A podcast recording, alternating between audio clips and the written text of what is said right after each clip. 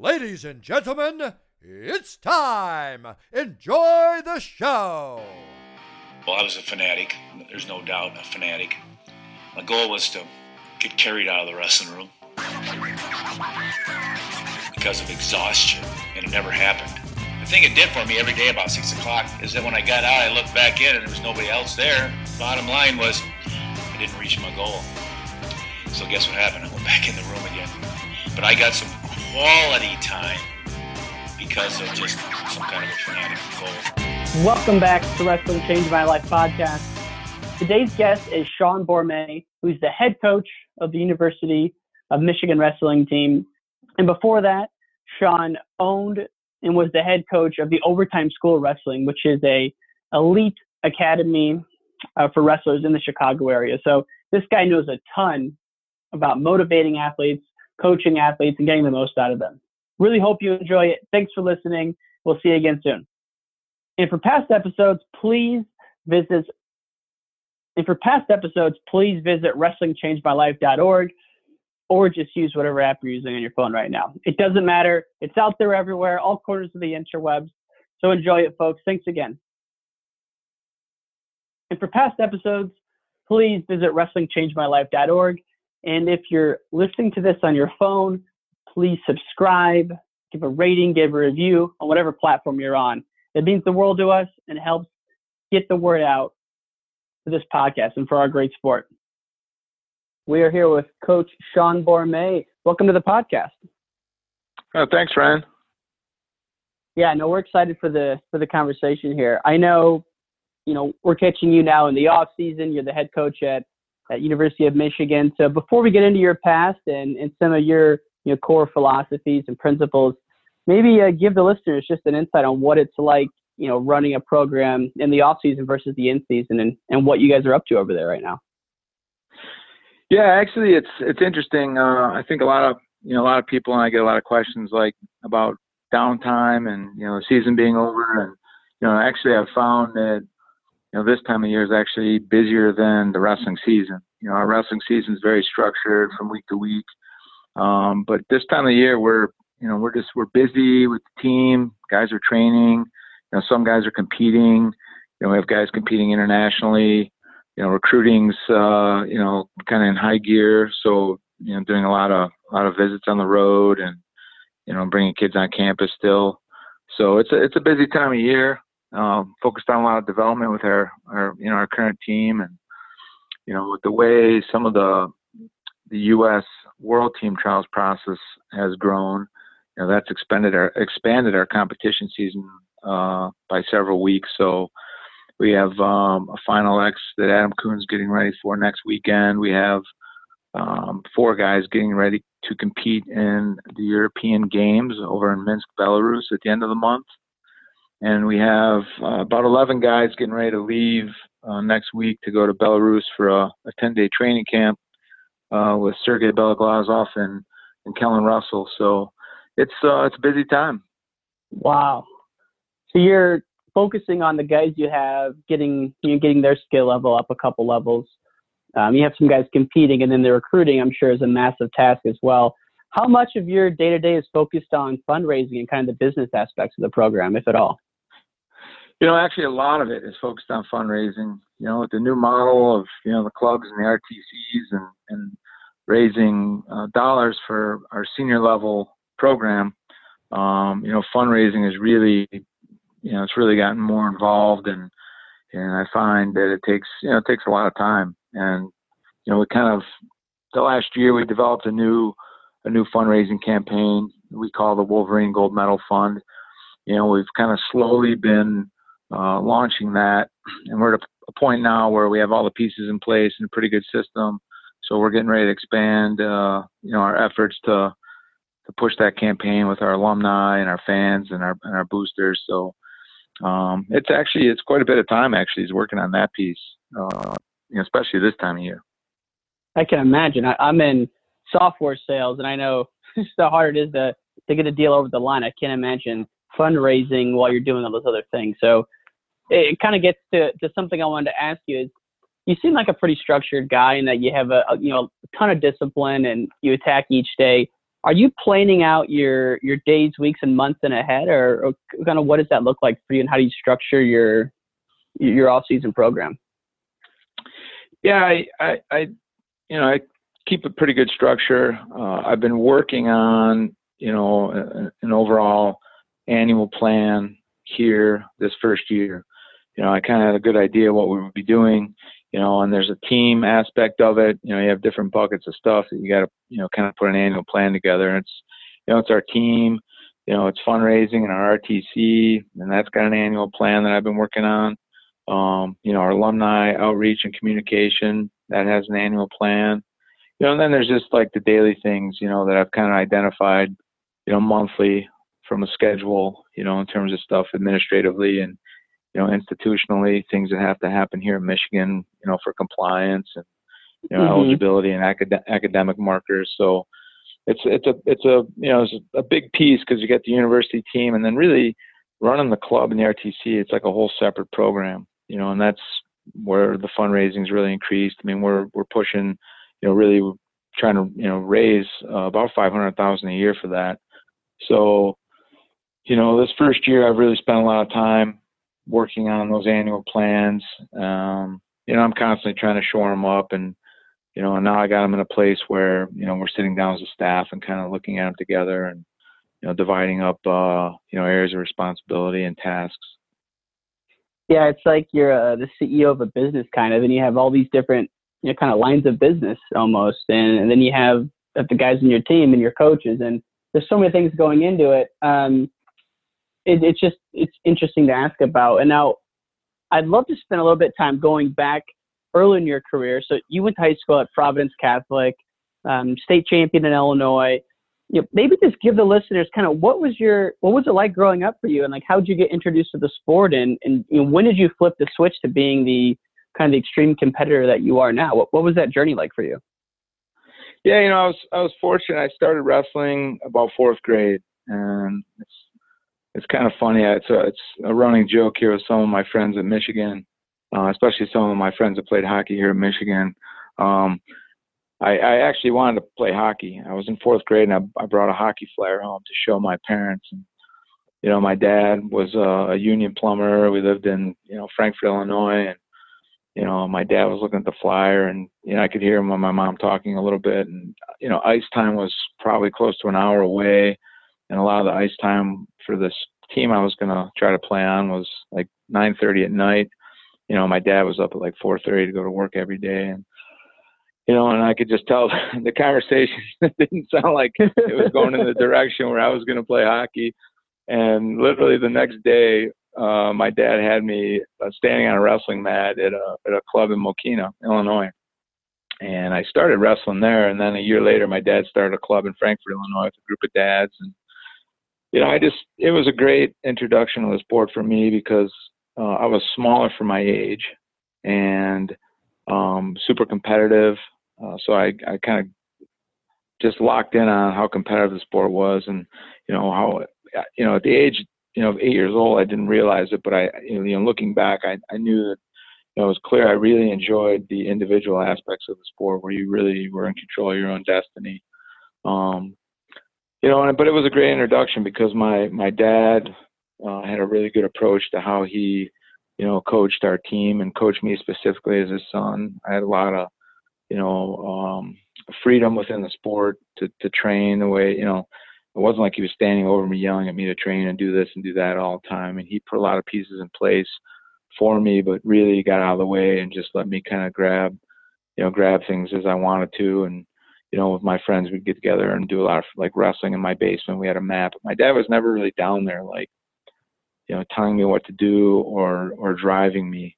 You know, he really let me kind of develop my own internal drive for the sport and you know how much I wanted to put into it. and I think that really paid off later.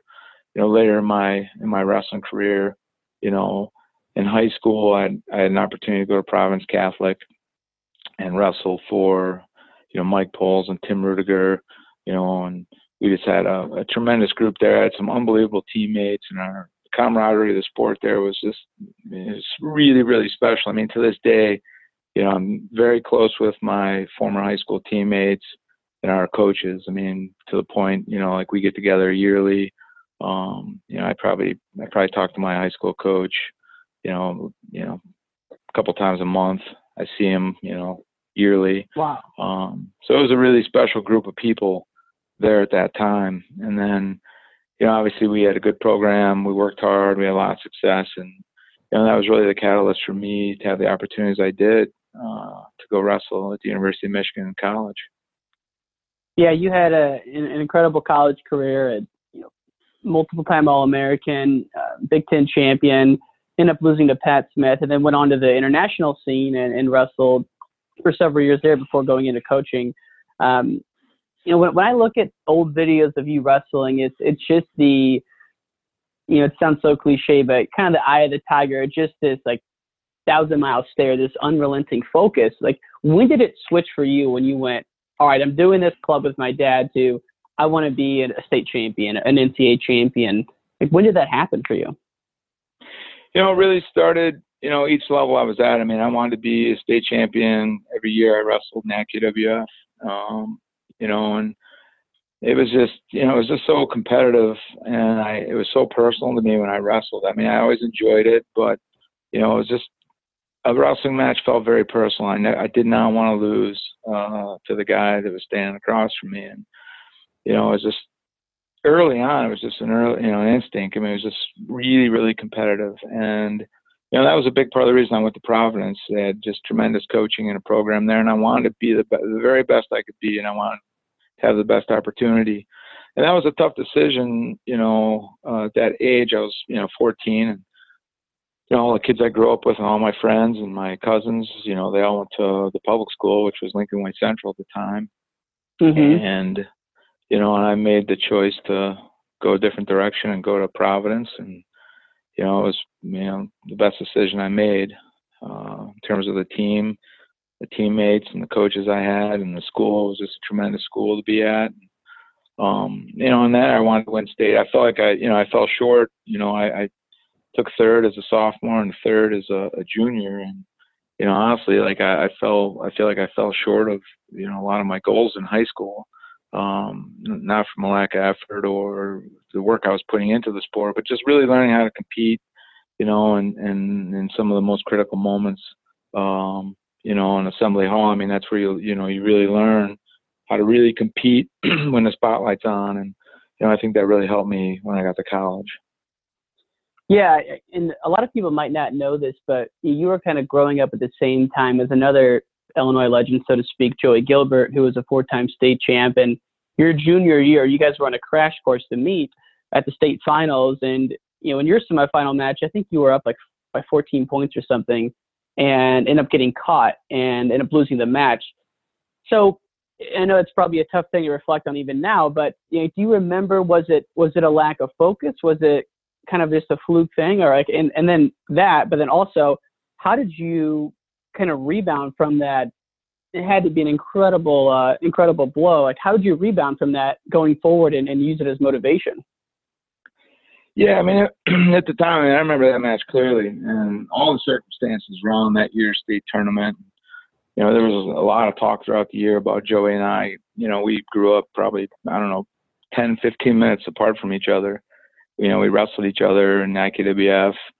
You know, we wrestled that summer prior in freestyle, and there was just a lot of buildup about that match. And I was, you know, I was excited about it. And Joey and I were friends. You know, we we spent times in the summer, you know, wrestling obviously on some of the national teams and stuff. So, you know, we were pretty competitive, but obviously, you know, was a, you know, we had a good friendship too. But, you know, that year there was a lot, you know, a lot on the line for both of us. And, uh, you know, really in that match, it was, it was really just, you know, I kind of hesitated for a second on, on the out of bounds line. We were on our feet. I caught the guy to get my last takedown and tech him.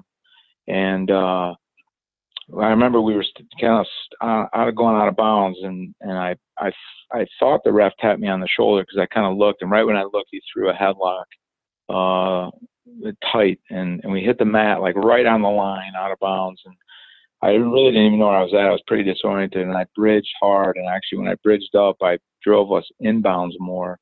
Um, you know, and I've obviously watched that on video a bunch of times back back then that summer uh, was quite a motivator for me. But it's it's one of those great lessons in in wrestling, you know, that really parallels everyday life. I mean, I had I had two choices at that point. I could, you know, let that thing pull me down, or I could let that match, you know, drive me to a higher level. And you know, I would sit up at night and watch it, you know, frequently that summer, and it really raised the level of everything I was doing in terms of my lifting, my drilling, my training over the summer with my, you know, my teammates. I mean, you know, so I I just used it as a motivator, and you know, I, I took a lot away from that match because earlier in that match I was I was you know, I was beating William Gay pretty handily, and I had a couple opportunities where I took him down to his back, and I had a couple opportunities to pin him, and for whatever reason, I, I decided, you know, I just didn't really aggressively try to pin him because I was scoring points so easily. Uh,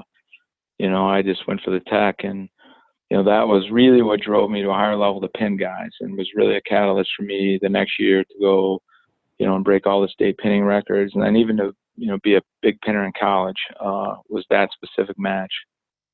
No kidding. So it's it, you know it's so interesting to think about it, and, and most people I talk to who have achieved a high level of success, they all have some type of obstacle like that where at the time it seemed like the worst thing in the world but looking back it was probably the best thing that ever happened to your game. And so yeah, clearly clearly seems like the case with you. But you know, how many times do you think you watched that match that after that that state tournament the following summer? Yeah, it was I don't know, probably probably a dozen times. I mean, I would if I couldn't sleep late at night, I'd be up in the living room watching. You know, back then it was like VHS tape, and you know, I'd be in there with the the VCR, and you know, I, I can remember a few times my mom like hearing me up, and she'd come out there and she's like, "You shouldn't be watching that match so much." And I'm like, "Oh, that's fine. It just you know it really motivates me. It makes me think a lot about a lot of things. I mean, that's the thing that from an early age I realized about our sport is, you know, it it forces you to constantly look in the mirror about you know what you want to do and what you're willing to do to get it, and you know that was just part of what drove me back then. I love that. I'm getting getting excited just thinking about this now take us to a time, it could be high school, college, or international, in your mind, when you were at your peak competitive state? Was it like your senior year of college? When was that for you? You know, I think I had, you know, peaks at each level. I mean, I definitely in college, you know, my, my junior, senior year, you know, I had a, a kind of a rough knee injury uh, right before the Big Tens my sophomore year, which knocked me out. I actually didn't get to compete at the Big Tens or NCAAs my, you know, my sophomore year. But um, you know, my junior and senior year, you know, I really understood, you know, the, the, what it took to train and, and compete at a high level in college, you know, and, uh, you know, and then my, my, you know, my, my senior year, junior summer and senior summer, I started going out to Foxcatcher, uh, in Phil, outside of Philadelphia. And at the mm-hmm. time, you know, there was just so many great wrestlers from the U.S. and some international guys like living there and training there. Some of the guys that I grew up kind of, you know, looking up to uh, in the sport, and I had an opportunity to spend quite a bit of time there with those guys, training and just, just, you know, kind of being a sponge and just soaking up everything I could from that environment. And, you know, that really, I think, really broadened my perspective on on training and competing and and um you know and then I took that into you know, right after college at the senior level, you know, and 95, 96 uh, through 2000. And, you know, and those mm-hmm. were some of my, you know, some of my, you know, greatest memories of the sport were was some of the time I spent out there training with those guys and learning. Yeah, I heard an interview one time where you had a, I don't know if it was a close relationship, but certainly a relationship with Dave Schultz. And we've had Nancy Schultz on the podcast before. Um, so maybe what you know, looking back, what are a couple things you took away from that experience at Foxcatcher and in particular with Dave Schultz?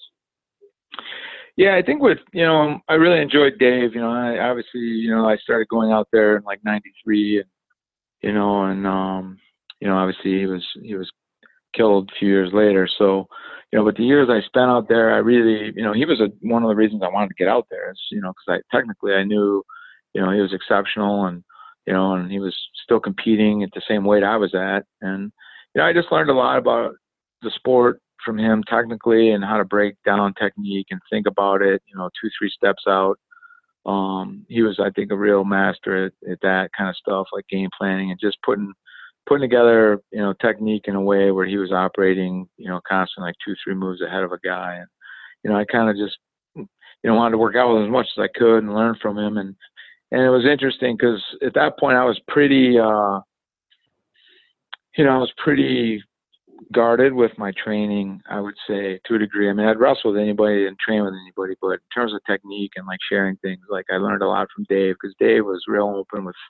I mean, I was a guy at his weight, a young guy coming up at his weight, and he was always willing to help me and show me things. And you know, if he beat me on stuff in that practice, you know, I'd ask him some questions about the positions, and you know, he was always willing to help because you know, at the end of the day, I learned a lot about just that approach. I mean, he was you know, he wasn't insecure about anything he was doing, and and you know, he knew the more he was helping others, the the better he was getting himself, and and he was just real, you know, real great guy like that, and um, you know, I was super, you know, grateful I had the opportunity to know him when I did, and you know, I have a relationship with his family. You know, I still stay in touch with his, you know, with Nancy and his his son Xander to this day. Mhm.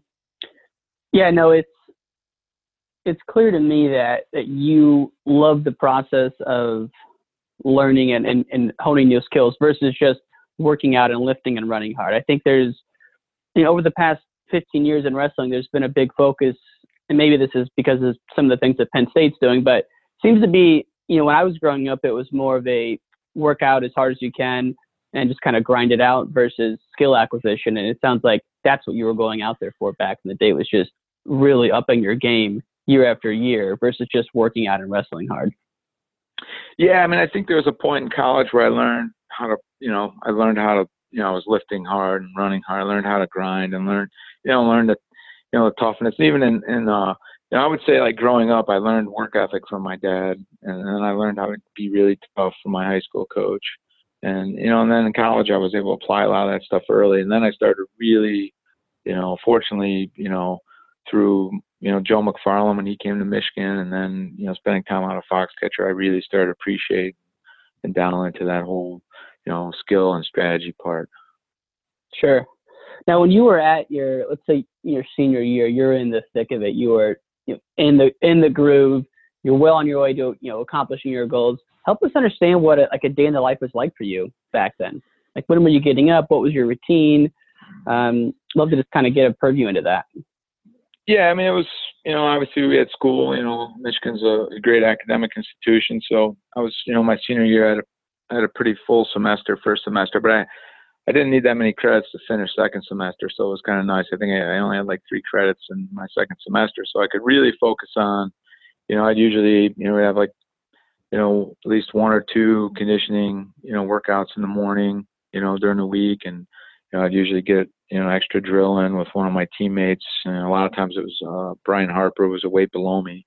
He was NCAA NCAA finalist that year. Uh, lost a, a match to Lincoln McIlravy, but he was a you know a great training partner that I could always count on. So we would do a lot of extra things together some of those mornings, and then you know I'd take class and and you know recover and eat, and then you know sometimes watch some film and and then I'd be back over uh, you know 3:30 in the afternoon you know, every afternoon uh, to train and get some live wrestling in. And, you know, in some recovery, I would, I would sign up quite a bit for recovery back then.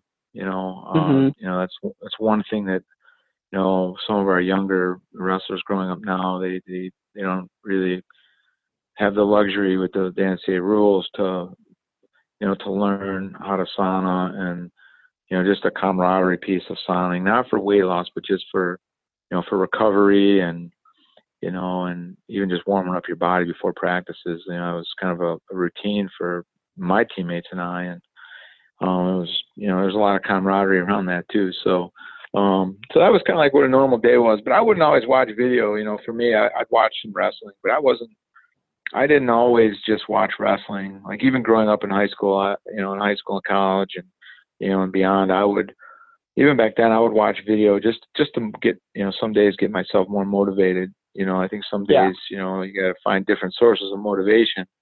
And, um, you know, back then I would watch, you know, clips and training and, and interviews with, with Mike Tyson. And I would try to find and watch and read a lot of articles and interviews with Michael Jordan just because of his mindset, you know, and some of the, you know, professional, you know, sports guys that were at you know the highest level of their sport, you know, and even um, you know I started following and reading some stuff about Freddie Roach when he was kind of in his prime as a as a boxing coach, and you know, so I would find other things that interested me, but they always came back to you know either learning or being some source of motivation. So I spent a lot of time doing that, even that that senior year of college, um, you know, because I had some extra time on my hands with a light class load. Right, and that's what you're, you know, no doubt young wrestlers are going to be listening to this when they're on a morning run or when they're training. You get that source of motivation. Um, it's crazy how it can come from anywhere. And I think as former athletes, even in business, you know, if I'm going into a big meeting, I'll put on an interview with Michael Jordan just because you know, sometimes you have those moments where maybe you're questioning your skills a little bit or a little bit of self doubt creeps in and you hear something like that and it and you switch right back on. You know, so it doesn't take much, but um, I love that you did that. What about like visualization? Um, did you get into that at all? I mean, some guys we talked to, they had a pretty intense routine. Like Jake Herbert was pretty fanatical about it. Others try to try to keep their mind quiet. How do you think about that kind of thing, even with your guys now? Yeah, no, I, I encourage our guys to do it all the time. You know, mental reps, I tell them all the time. In visualization, I, I did it all the time. I didn't really do it so much when I was younger, um, but I started doing it a lot in college, and I picked it up at a summer camp. We were we had a big camp system here in Michigan, and and um, there was a coach that you know we had some guest clinicians all the time, and there was a, a guest coach one time that came through and he had the whole camp, you know, the mat I was working with him, the whole camp, all the campers were doing it. I just laid down and did it with him. He kind of talked us through like 15 minutes of a, you know, um, you know, just kind of some visualization and, you know, I picked it up then and I started doing it often in college. You know, I, I share with our guys all the time. Like I would be on the, you know, the, the commuter bus around campus or walking the class and I would just be, you know, laser focused walking down the sidewalk, but my mind would be, you know, getting you know single leg reps and finishes you know seeing myself in certain positions you know how i was responding. I mean i was constantly doing that stuff uh you know throughout the day you know when i was on a bus or walking around campus or you know some i tried not to do it too much when i was like going to sleep because it would get me keyed up sometimes and i'd have a hard time falling asleep. So i tried to do it more try to do it more during the day. And i actually would learn to really try to take my mind away from wrestling at night because it, it would it would disrupt my sleep you know but I yeah. think it's super valuable, super valuable. Well, it's such a kind of un, maybe not unknown anymore, but it wasn't a common thing even that long ago. You you think about people say what separates the winners from you know like the mid pack is their mind, but you think about an average high school team or maybe even a college team now. You know, 99% of their time is spent on the physical training versus the mental training. Um, and uh, it's just something I've gotten more into lately. And a lot of the people we've talked to have gotten more into is you know visualization because you know your mind can't tell if you're actually doing it or if you're just doing it in your mind. And so kind of having those mental reps, you know, it it's proven to be uh, you extremely effective. So it's cool to hear you talk about doing that, like walking to class and, and even just on the bus. Any chance you could get, you were just all consumed with it. Yeah, especially new stuff. You know, I've learned some new stuff or be working on uh, you know a new setup, and I would just man, I would just be consumed with it, you know, and I and any kind of you know extra mental reps I could get on, I knew was beneficial. I could talk about your career for for for a long time, but I want to be respectful of your time. Um, and and one of the things that was really so amazing about your career was how you transitioned into this I don't know if you call it a wrestling businessman or just like you know, just this movement you started with this club program. So for a lot of people who don't know, uh, Coach Bormet was involved with the Overtime School of Wrestling in the early 2000s, which was the first kind of academy of its kind. Um, and, and, maybe you can correct me on that, but you know now you know, these wrestling academies are everywhere, and it's a lot of you know full-time jobs for people to do this. It's a huge business. So how did you get involved with the overtime school wrestling versus just kind of going down the path of coaching at colleges and and just maybe talk us through that experience? Yeah, it was an interesting kind of fork in the road for me. I um I started thinking about that. I was still training and competing, but in '97 I, I tore my ACL and I was out for a while, and I started doing a lot more recruiting while I, while I couldn't compete and train. Uh, I was at the University of Wisconsin at the time, and I went out east to uh, a club. It was actually the first club, like a wrestling school of its kind. I, I would say I was probably more the second. Um, and it was like '97. I went out to recruit uh, Donnie Pritzlaff, and he was training uh, at the Edge in New Jersey, which was run, opened and, and run by Ernie Monaco. And it was really unique. And I remember sitting there watching the practice, and I was evaluating Donnie, and, and I just remember thinking, like, man, this this would really be awesome in the suburbs of Chicago, and I think it would take off and and just be something great and something I would enjoy. But I had still planned to compete through 2000, so I just kind of I kind of made some mental notes and you know, when I got back from that trip, I just jotted some stuff down on paper and some of my immediate thoughts about it, so I didn't forget them. And um, you know, then a couple years later, in you know, '99, 2000, I was kind of, you know, I made up my mind that after 2000, I was gonna, I was gonna stop competing, and you know, and I, um, I started working on some plans to move back to Illinois and and start the wrestling school. And at the time, I had I'd met my wife, and by you know training she's a, a survey researcher and you know we talked about some of my thoughts and she actually helped me put together a professional survey and we mailed it out to a lot of coaches around the chicago uh, area and you know they delivered this survey to their wrestlers and it helped me just really get a, a good idea of of what would work and you know certain radius of of where kids would come from and you know, just a lot of the, the little things that were unknowns to me in terms of the planning. Because, you know, if I was going to step away from coaching at Division One, I, I wanted to make sure I had a good plan of how I was going to attack it. And then that summer, I, you know, I, I connected with some, you know, some some of the coaches and families down in that area with some younger kids. You know, Don Reynolds was, uh, you know, was pretty instrumental early because he actually had his kids at the Michigan wrestling camp that summer that I was working, and you know, and he was one of the, the early parents that kind of helped, uh, you know, helped when I got down in that area, spread the word, and and then we had a lot of people from the Naperville area with like, you know, the Spangler family and Eric Tannenbaum, and you know, it just kind of really started to get some some critical mass early, because uh, to be honest, like wrestling needed it. You know, I mean, there was so many motivated kids and families that wanted to wrestle and have like a really good training environment environment outside the high school season but if you looked at each area, like there was only a few kids at each school that wanted to do that and put that kind of time and effort in, you know, throughout right. the entire off season. And you know, so it started, and when I got back, you know, there was some, there was definitely some hurdles I had to get over. Like one of the big things early on was, you know, I think a lot of, there were a lot of coaches that felt maybe a little bit threatened that I was going to try to steal their kids, especially in the club model, because back then it was so competitive and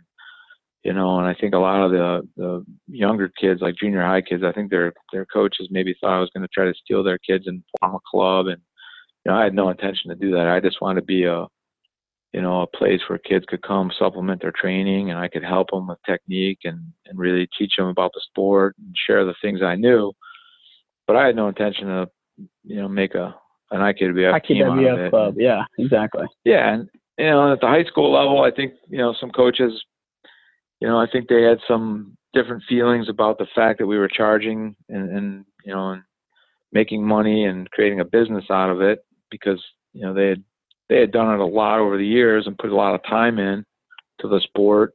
Um, you know, in a way where they weren't charging, but they were also, you know, I, I, you know, for me, I always looked at as well. You, you know, you're getting paid as a teacher, and you know you do wrestling because you love it and you coach and you get like a little bit of extra money to coach but you know you love the sport. I love the sport too but i want to do it full time you know it'd be like teaching and you know being a math teacher not getting paid to be a math teacher. Like you couldn't be a math teacher then you know? Um so there were some early some early hurdles i had to get over um just with the perception of what i was doing and why i was doing it the way i was doing it but you know once i kind of got through that it started to really grow and you know, I think it started to unite and pull together the state a little bit because when I first opened overtime, there was still a big divide in the state between, you know, the, the IWF and IKWF and and even like the participation in freestyle Greco and the USA numbers were really down.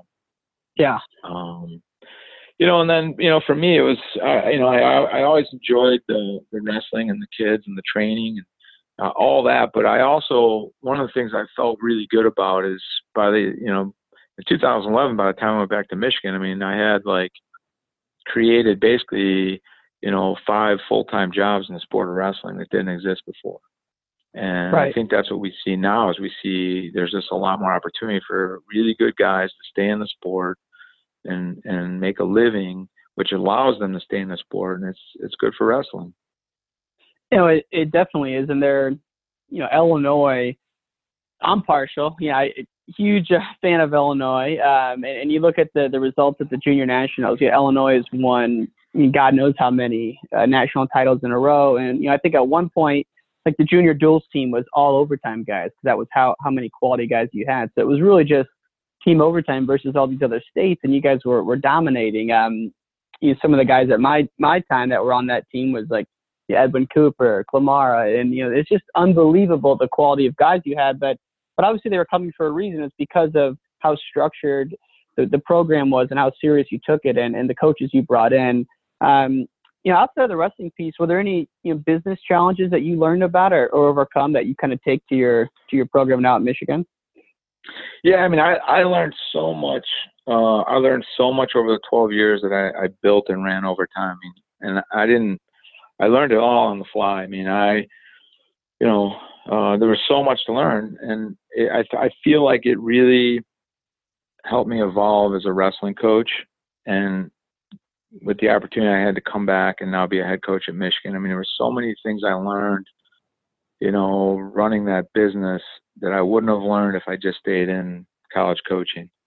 I mean, I had to learn everything about building the program, you know, um, communicating a vision, you know, customer service, advertising, marketing, promoting, you know, and then working with a lot of different kids and a lot of different age groups uh, at, the, at the you know at the grassroots level and understanding that whole system and process to you know to even the parents you know really understanding the makeup of the parents and how it impacts the kids. And you know that helps me a lot today with recruiting. Um you know but there was so much i learned and that was a big part of it too. I, I mean i think at heart i have you know an entrepreneurial spirit and i really enjoyed you know all the different aspects of business i learned. I mean there was times in those first you know three four years i mean i would constantly be you know getting books at borders or just going there and reading about these different aspects of business that i really didn't know i didn't know a lot about you know so i had to kind of teach myself on the fly even accounting i was just constantly like you know Yeah, reading about accounting and trying to figure out how to run it all and, and keep track of everything and you know forecast and predict and you know, value time and and what you're paying and you know so there was there was this a, a tremendous amount that I really enjoyed learning about. And I really you know I do feel like it has helped me so much transition and, and be a much better you know college coach and head coach uh, than if I wouldn't have ran that business for 12 years.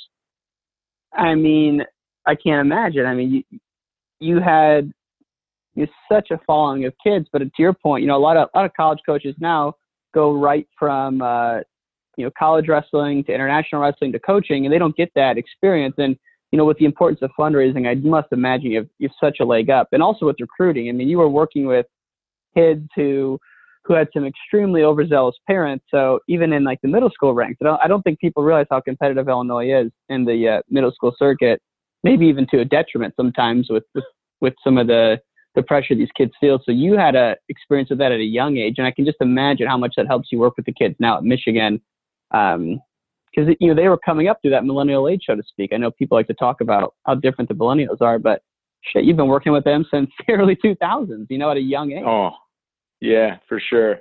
Absolutely. No, there was a lot. I learned a lot. It was uh, some some really valuable years and, and some great memories uh, running the club. So I know we have about five minutes left with you here. I do want to hit on um, uh, your experience at Michigan. So, I mean, it had to be a dream of yours from a young age to, to maybe coach at Michigan. So maybe just help us understand, you know, if, if you had, if someone asked you, you know, a young recruit asked you, hey coach, what's your, what's your philosophy on, on leadership? What's your philosophy on competition? I mean, do you have a couple, couple things that stick out to you or, or what are you looking for in these young athletes as you recruit them? I'd love to just hit on kind of your leadership philosophy a little bit before we sign off here. Yeah, I mean, I think you know, leadership's you know, it's kind of interesting because it's you know, it's really about you know, I've I, you know, as I've learned more about what it means to me as I've moved up in different positions. I mean, you know, it's it's really about you know, unlocking and empowering you know people to reach their their ultimate potential and you know it's really about influence and you know, and the higher up you get in leadership, it really becomes about others, you know, and less about yourself in any capacity. And you know, when I was an athlete, everything was just you know about me and and you know my teammates and you know. And then when I was an assistant coach, it was you know it was a lot about the guys. And now you know as a head coach, it's it's about the staff. You know, it's about the athletes. It's about Michigan. I mean, it's it's really about everyone else. And uh Right. You know, so every and every guy's you know every guy on your team is wired a little differently. So it's really about you know being able to to understand and connect with many different types of personalities and learn how to unlock and you know get the most out of every single guy and you know and create an environment where they are striving to be leaders you know within their own circle of influence. And you know when you have a team of you know let's say 34 guys and you know I talk about all the time we might have you know might have two or three captains but I need 34 leaders on the team. And you know so we talk about those things and you know but it's it's this first year it's been you know it's been a it's been a great adjustment. I, I got a tremendous staff here and you know but even as a leader now like i i look at how can i help the coaching staff reach their ultimate potential so you know for me it's really it's become about you know really everybody everybody else first so you kind of have three groups of, of cohorts right you have your assistant coaches which you know, I'm sure you want them to go on and be head coaches, and then you have your current wrestlers, and then you have your club wrestlers, which sometimes those are guys who didn't even wrestle for you in college. You're really looking after three different groups and helping them get the most out of of their time with you. I'd imagine. Yeah, you know, absolutely. You know, and then it's also, you know, it's you know, it's your alumni. I mean, we're you know, we're we're approaching some you know some pretty special milestones for our program. I've been you know I've been really starting to think about a lot. I mean, we have our I'll be you know, I'll be here coaching, uh, you know, when we reach our 100th year anniversary as a wrestling program, which is pretty special. And so I'm starting to put some thought into that and connect with our alumni base and, you know, really make that, uh, you know, special, a special, uh, you know, point in time for our program. And, you know, the NCAAs are going to be here in Detroit in 2022. So, you know, oh, there's nice. some special things. Yeah, some special things, uh, you know, coming down the pipe. But even that, you know, it's like already thinking about it and starting to create a vision for the program, you know, for those those special marks. And uh, but it's you know it's it's fun. It's you know it's what gets you up and you know get your uh, hair on fire as soon as the alarm goes off every morning. Is you're thinking about all these, exactly all these things. You know, I mean it's it's the great part of our sport. Um, I, I mean, it's, it's, it sounds incredibly exciting, and you're someone who has a, you know, a passion for life. Um, kind of last thing before we move into three quick rapid fires is if you ever wake up and you're not feeling it, you know, you're just kind of down on yourself for whatever reason, maybe you're tired or you know, what do you what do you tell yourself, right? What do you think about to, to kind of kick yourself in the butt and get going? Because I know that's you know a lot of people can when they're feeling good they can do it and get up at 5 a.m. and work out, but if they're not feeling it, you know how to you know, what do you do to to kind of get moving if you're not feeling it, so to speak? Yeah, I mean it's you know, fortunately, I don't have too many of those days. You know, I'm I'm pretty motivated, and I, I, I just I love Michigan. I love coaching wrestling at the University of Michigan. You know, so I feel a great, great sense of responsibility for the things I'm in charge of, and you know, and I, I think about all of our alumni and some of the alums I'm very close with, the, the legacy families we have here at the university. And you know, and I think about our student athletes. So you know, if I'm ever feeling, uh, you know, a lack of motivation, all I got to do is think about those things, and it instantly energizes me and fires me up to to attack the day and and do everything I can to to improve the things that I need to work on. You know, and yeah, you know, and it's uh, you know, it's it's just you know, every day there's there's new challenges and new hurdles, you know, but it's you know, there's there's you know, there's days like you know where you, you know you got some negative thoughts. It's like anything else, you know. There's there's that's why wrestling parallels daily life so much. I mean, there's there's days I have some negative thoughts or I'm frustrated with something, and you know I got you know I got to have good awareness, catch myself, and you know redirect those thoughts to to you know problem solving and and positivity, and you know that's the same thing I expect out of our guys. So I gotta I gotta hold myself to the, to the highest standard with those things. Yeah, exactly. Um, well, as we sign off here, I always I always wrap up with three quick questions. So we can call them rapid fire, but you don't feel like you have to limit it to just one answer. But um, any books that you've read in the past five years, or any like maybe what's the most gifted book you you recommend to your guys that has had a big impact on you? You know, I I read a lot of articles and and uh, you know, I you know I read like Harvard Business Review. I read Okay. you know, so I find I find a lot of different articles. You know, occasionally I'll just I'll read books. I'm not really like a, a fiction guy. I read more, you know, factual like type books and and uh, and um one sec sorry uh there's a and there's uh you know some of those some of those articles I find really interesting because they talk a lot about things I need to do here and you know management and business and leadership and you know an organization. So I'd say in the last like four or five years I've been reading a lot of things like that. But I I read Okay. some good motivational books, you know, and, and early on, you know, there's books I, I read like there's there's a book that was uh, a lot about um, you know Jordan. It was called Competitive Fire. I enjoyed. Um, you know, I read a, a couple of um, Phil Jackson's books, you know, about Yep. coaching. I read some some Bill Walsh books about coaching.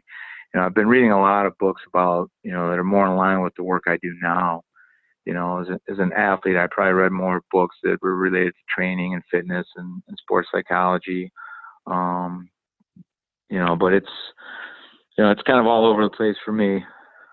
Have you read John Wooden's book, The Blue Book? It's called. No, I haven't.